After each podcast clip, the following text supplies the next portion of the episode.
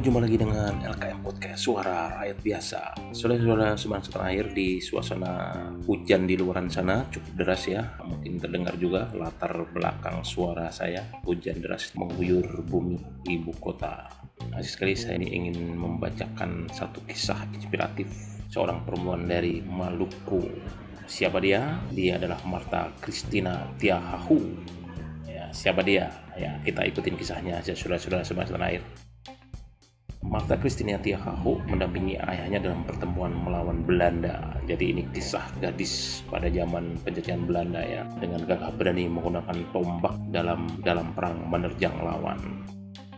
Saparua 1817 Thomas Matulasea atau yang lebih dikenal sebagai Kapten Patimura memulai perlawanannya terhadap kolonialisme Belanda di Maluku. Semangat perjuangannya kemudian menjalar ke berbagai wilayah di kepulauan tersebut. Di Ambon, Kapitan Ulupaha menyerang kota dan berusaha menguasai benteng Victoria. Sementara di Nusa Laut, peperangan berkobar dengan dipimpin Kapitan Abubu bersama putrinya yang pemberani, Marta Christina Tiahahu perempuan pemberani dan inspiratif di zaman kolonial itu adalah bernama Marta Christina Tiahahu, anak seorang pimpinan Kapitan Abu Marta barangkali sosok perempuan Maluku paling dikenal hingga hari ini. Ia menjadi salah satu simbol perjuangan Maluku melawan kolonial Belanda selain Kapitan Patimura.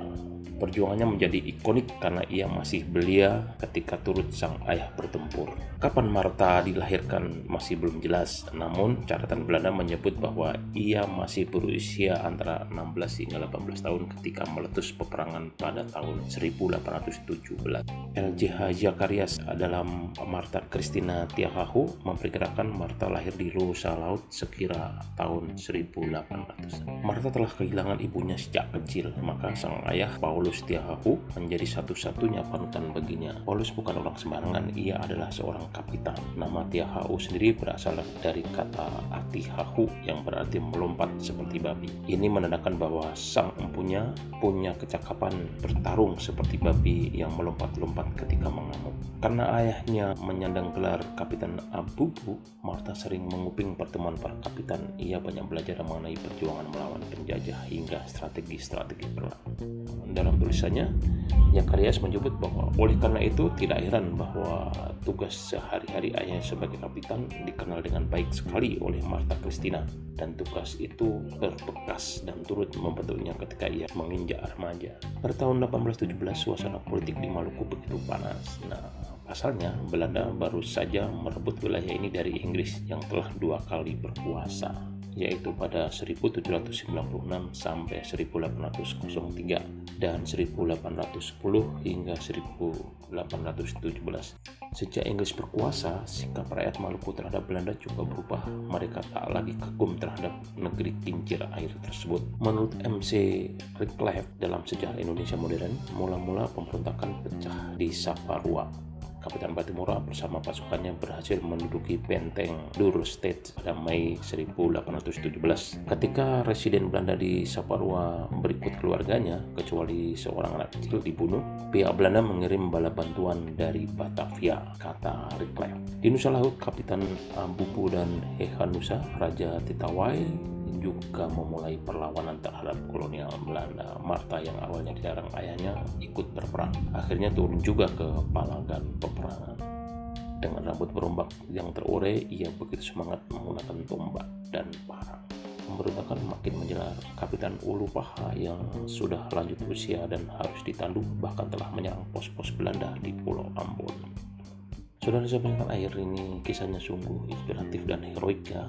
Patriotisme tokoh-tokoh pejuang perang pada masa kolonial ya.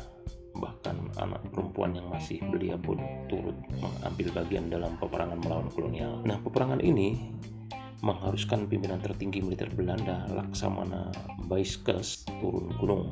Baiskes harus berhadapan langsung dengan pasukan Patimura dengan mengandalkan armada lautnya, kapal Maria Rijkersbergen dan Iris serta bantuan kapal Inggris The Dispatch. Timura berhasil dikalahkan dan benteng Dorset kembali dikuasai Belanda. Menurut buku sejarah daerah Maluku, kampung-kampung di Pulau Walise juga berhasil diduduki.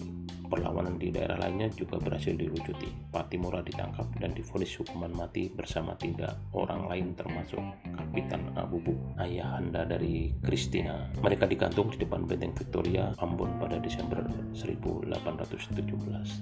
Nah, sedangkan tahanan lain akan dikirim ke Jawa dan menjalani kerja paksa di perkebunan kopi.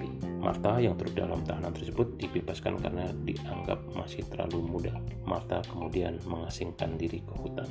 Meski bebas, Belanda masih mengawasi Marta karena khawatir gadis itu akan merepotkan Belanda nantinya. Marta juga disebut tengah mengumpulkan sisa-sisa pejuang yang masih bertahan. Jadi setelah dibebaskan dan dari ke hutan, Marta ini mengonsolidasikan ya rakyat yang masih melawan dan bisa berjuang melawan kolonial. Marta kemudian dituduh telah menjadi gila sehingga harus ditangkap. Tak hanya itu, ia tak akan dipenjara di Maluku melainkan diasingkan ke Pulau Jawa. Mungkin karena pihak Belanda khawatir Christina Marta Tiahuhu akan mempengaruhi orang-orang tawanan lainnya dalam penjara dengan cita-cita politiknya. Ini yang dikhawatirkan menurut M. Sapija dalam kisah perjuangan Patimura.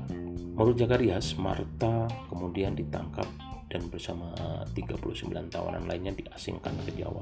Di atas kapal Everson yang membawanya ke pengasihan itu, kesehatan Marta terus menurun dan pada akhirnya pada 2 Januari 1818 ketika kapal melintasi Laut Banda, Sang Mutiara Nusa Laut itu meninggal dunia.